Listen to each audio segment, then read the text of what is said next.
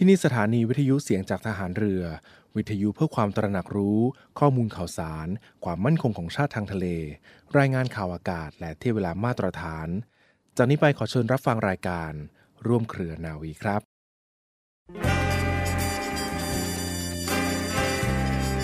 ประเทศชาติจะเป็นปึกแผ่นมั่นคงได้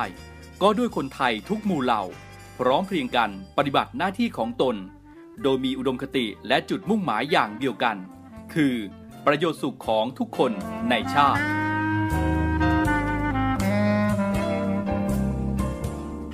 พระราชดำรัสพระบาทสมเด็จพระเจ้าอยู่หัว ในพิธีสวนสนาม ถวายสัตย์ปฏิญาณของทหารตำรวจ เนื่องในพระราชพิธีบรมราชาพิเศษ พุทธศักราช 2562 18 มกราคม 2563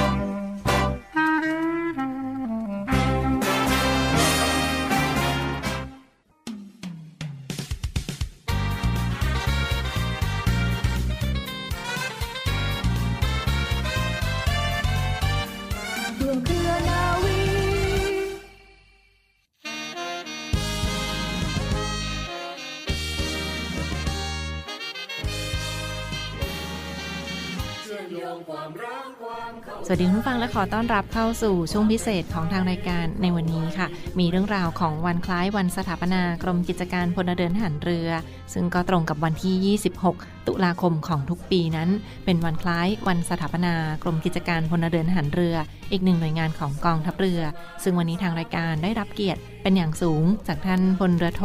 ภาสุกรี วิไลรักษ์ท่านเจ้ากรมกิจการพลเรือนทหารเรือค่ะ กรุณาให้เกียรติมาร่วมพูดคุยกับเราในโอกาสสำคัญนี้ค่ะ สวัสดีค่ะท่านเจ้ากรมค่ะ สวัสดีครับท่านผู้ฟังครับ เบื้องต้นค่ะขออนุญาตเรียนถามถึงประวัติความเป็นมาที่สำคัญของกรมกิจการพลเรือนทหารเรือนะเห็นว่าก่อตั้งมายาวนานกว่า 28 ปีแล้ว มีประวัติความเป็นมาที่สำคัญอย่างไรบ้างค่ะกรมกิจการพลเรือนทหารเรือเป็นหน่วยขึ้นตรงกองทัพเรือ โดยกองทัพเรือได้เห็นความสำคัญของงานด้านกิจการพลเรือน จึงได้จัดตั้งกรมกิจการพลเรือนทหารเรือขึ้นมาตั้งแต่ปีพุทธศักราช 2538 ซึ่งในปีนี้ได้เวียนมาบรรจบครบรอบ 28 ปีครับ ในอดีตงานด้านกิจการพลเรือน งานดำเนินการสงครามการเมืองในหน่วยทหาร การอนุรักษ์ทรัพยากรธรรมชาติ การสนับสนุนโครงการตามพระราชดำริ การปฏิบัติการจิตวิทยา และการประชาสัมพันธ์ของกองทัพเรือ อยู่ภายใต้การดำเนินงานของกรมยุทธการทหารเรือ ต่อมาเมื่อกองทัพเรือมีงานที่เกี่ยวข้องกับพลเรือนมากยิ่งขึ้น โดยเฉพาะการช่วยเหลือพี่น้องประชาชน จึงได้มีการอนุมัติจัดตั้งกรมกิจการพลเรือนทหารเรือขึ้น ตามพระราชกิจฎีกาการจัดส่วนราชการกระทรวงกลาโหม เมื่อวันที่ 26 ตุลาคม 2538 โดยมีหน้าที่ดำเนินงานด้านพลเรือนโดยเฉพาะ และดำเนินการอย่างต่อเนื่องในการสร้างทัศนคติ อันดีต่อประชาชนและทหาร กองทัพเรือ จึงถือวันที่ 26 ตุลาคมของทุกปี เป็นวันคล้ายวันสถาปนากรมกิจการพลเรือนทหารเรือครับค่ะนั่นก็เป็นประวัติความเป็นมาที่สำคัญของกรมกิจการพลเรือนทหารเรือนะคะ และเดียนถามท่านเจ้ากรมเพิ่มเติมถึงบทบาทภารกิจของกรมกิจการพลเรือนทหารเรือค่ะ มีภารกิจหลักๆ ในด้านใดบ้างค่ะครับของภารกิจของกรมกิจการพลทหารเรือนะครับเป็นหน่วยงานที่มีบทบาทในการเสริมสร้างความเชื่อมั่น ในการปฏิบัติการภารกิจของกองทัพเรือต่อสาธารณชน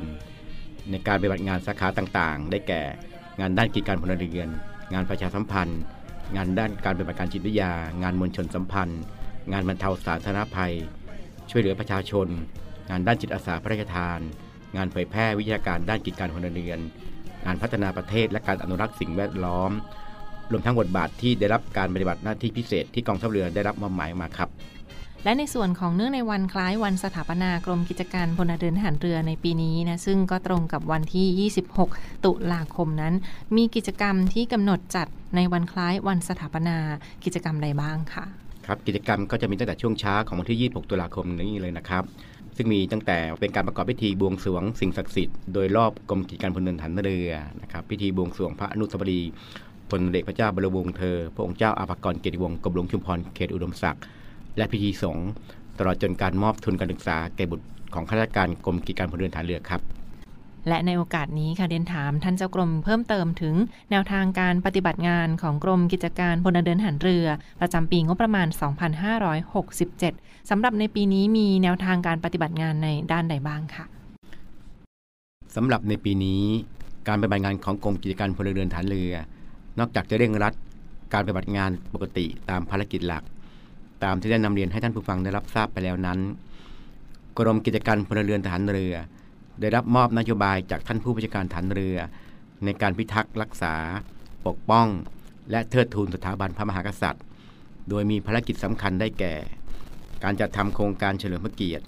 พระบาทสมเด็จพระเจ้าอยู่หัว เนื่องในโอกาสมหามงคล เฉลิมพระชนมพรรษา 6 รอบ 28 กรกฎาคม 2567 การดำเนินโครงการตามแนวทางพระราชดำริ ประกอบด้วย มูลนิธิอนุรักษ์แนวปะการัง และสิ่งมีชีวิตใต้ทะเลไทย ในพระดำริ สมเด็จพระเจ้าลูกเธอ เจ้าฟ้าสิริวัณวลีนานีรัตนราชกัญญา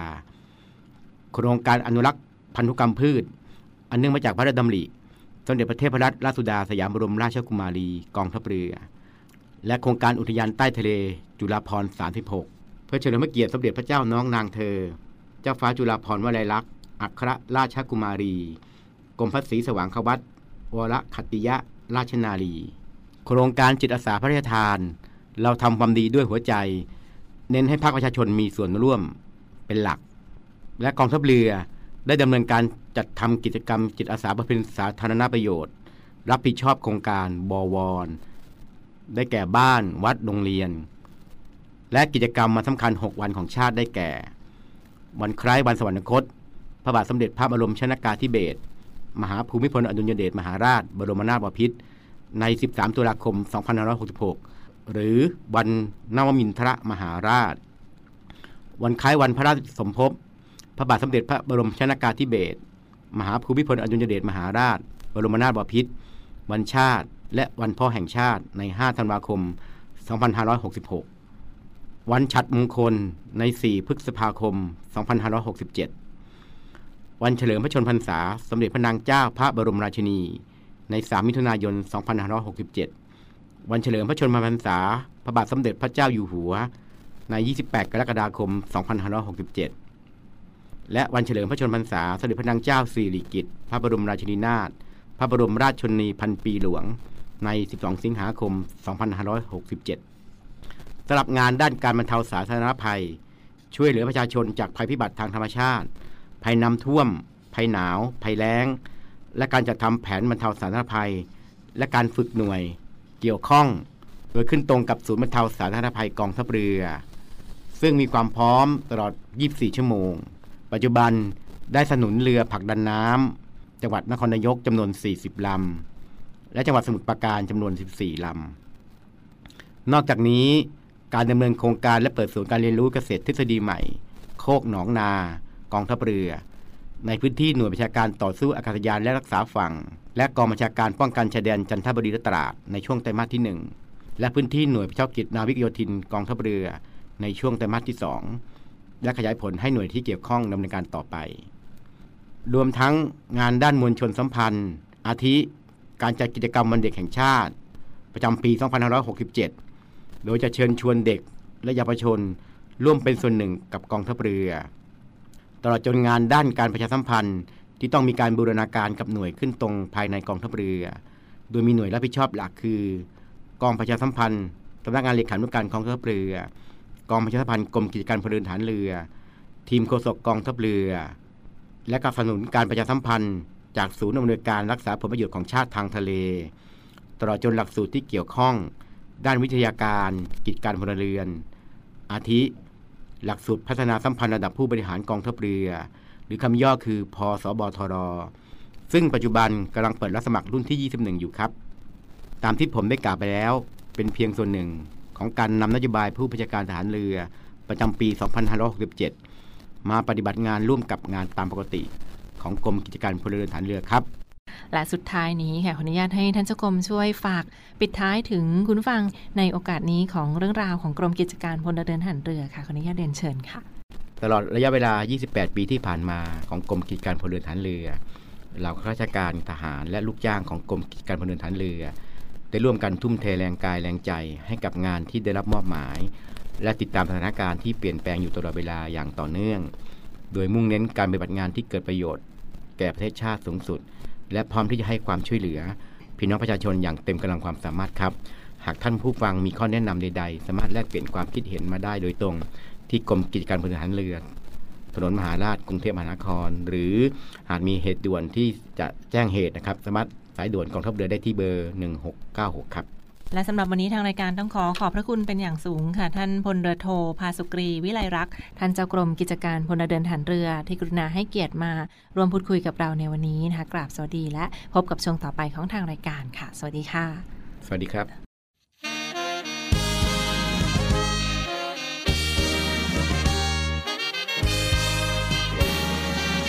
เชื่อมโยงความรักความเข้าใจ เชื่อมความเป็น ชื่อ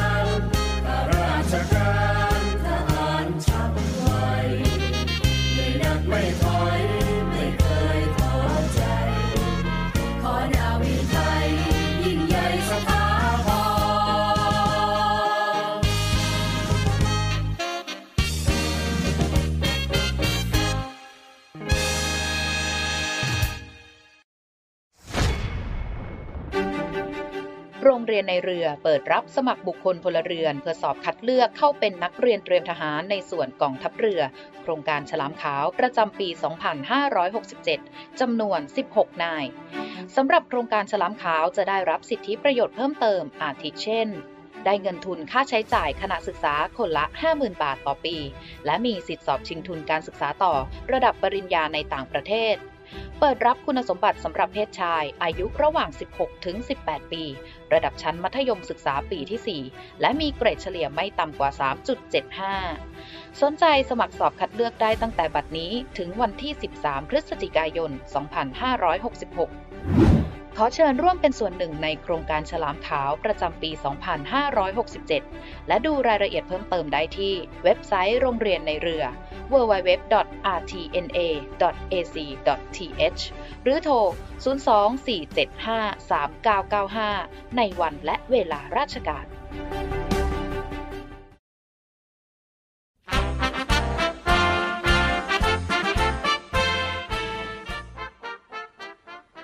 ทหารเรือในอดีตวันนี้ค่ะ ขอนำท่านผู้ฟังทุกท่านนะคะ ไปพบกับเรื่องการยิงสลุดคำนับในสมัยเรือใบค่ะ การยิงสลุดคำนับในสมัยเรือใบด้วยปืนแบบโบราณ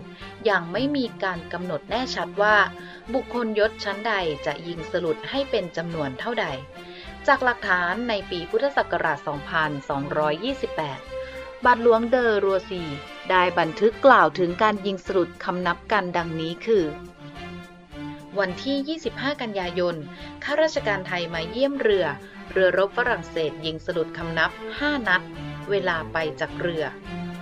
วันที่ 29 กันยายน ข้าราชการไทยชั้นผู้ใหญ่มาเยี่ยมเรือ เรือรบฝรั่งเศสยิงสลุดคำนับ 9 นัด เวลาไปจากเรือ วันที่ 8 ตุลาคม เรือรบฝรั่งเศสยิงสลุด 15 นัด คำนับราชทูตฝรั่งเศส เวลาไปจากเรือ ออกเดินทางไปยังกรุงศรีอยุธยา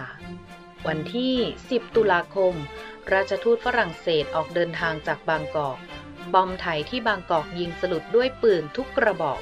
เมื่อถึงเมืองนนทบุรี ป้อมทำด้วยไม้ป้อมหนึ่งยิงสลุดคำนับ 10 นัด อีกป้อมหนึ่งยิงสลุดคำนับ 8 นัด สำหรับประเพณีการยิงสลุดของไทยตั้งแต่สมัยโบราณ ไม่มีกำหนดตายตัวว่าจะต้องยิงจำนวนกี่นัด จนกระทั่งในสมัยพระบาทสมเด็จพระจุลจอมเกล้าเจ้าอยู่หัวรัชกาลที่ 5 ค่ะ พระองค์นะคะได้ทรงออกพระราชกำหนดด้วยการยิงสลุดเรียกว่า ข้อบังคับว่าด้วยการยิงสลุดรอศ124 โดยมีพลเรือโทสมเด็จพระเจ้าลูกเธอ เจ้าฟ้ากรมขุนนครสวรรค์วรพินิษฐ์ผู้บัญชาการทหารเรือ เป็นผู้รับสนองพระบรมราชโองการค่ะและหากท่านผู้ฟังท่านใดนะคะ สนใจค่ะก็สามารถที่จะสอบถามข้อมูลเพิ่มเติมไปได้ที่กองประวัติศาสตร์กรมยุทธศึกษาทหารเรือค่ะ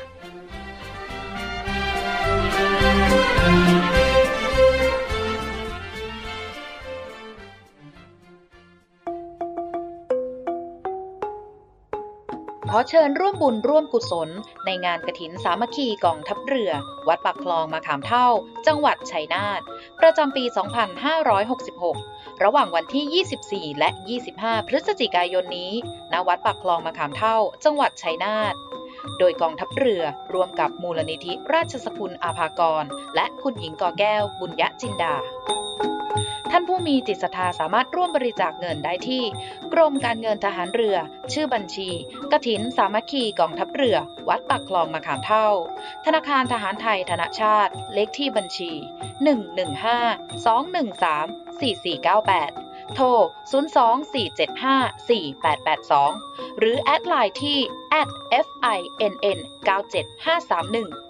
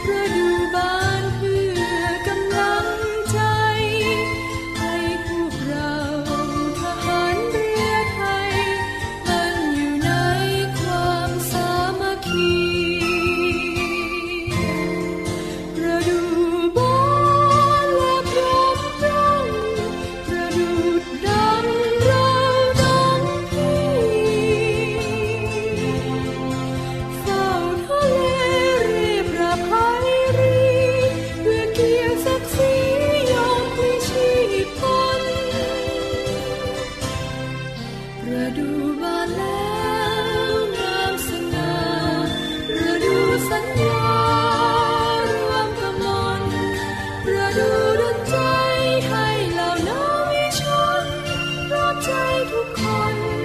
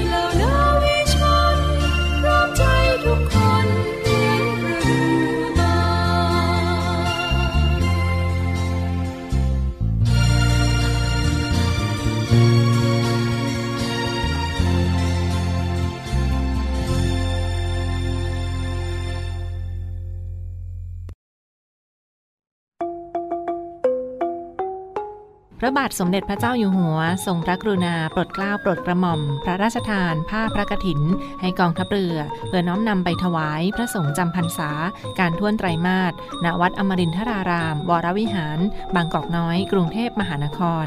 ในวันพฤหัสบดีที่ 16 พฤศจิกายน 2566 เวลา 13 นาฬิกาเป็นต้นไป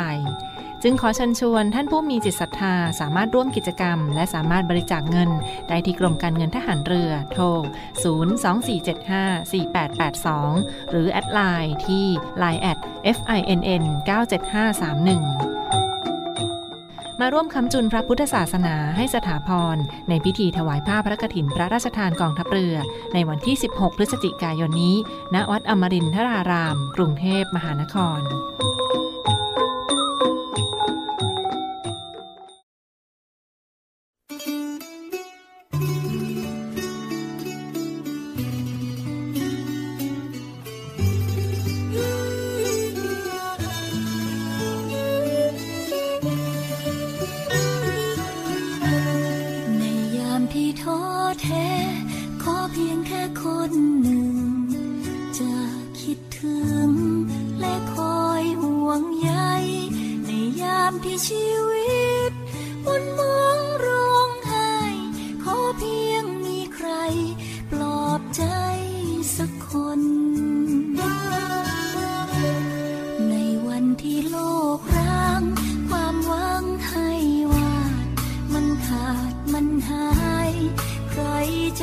วยตามเพิ่มพลังใจ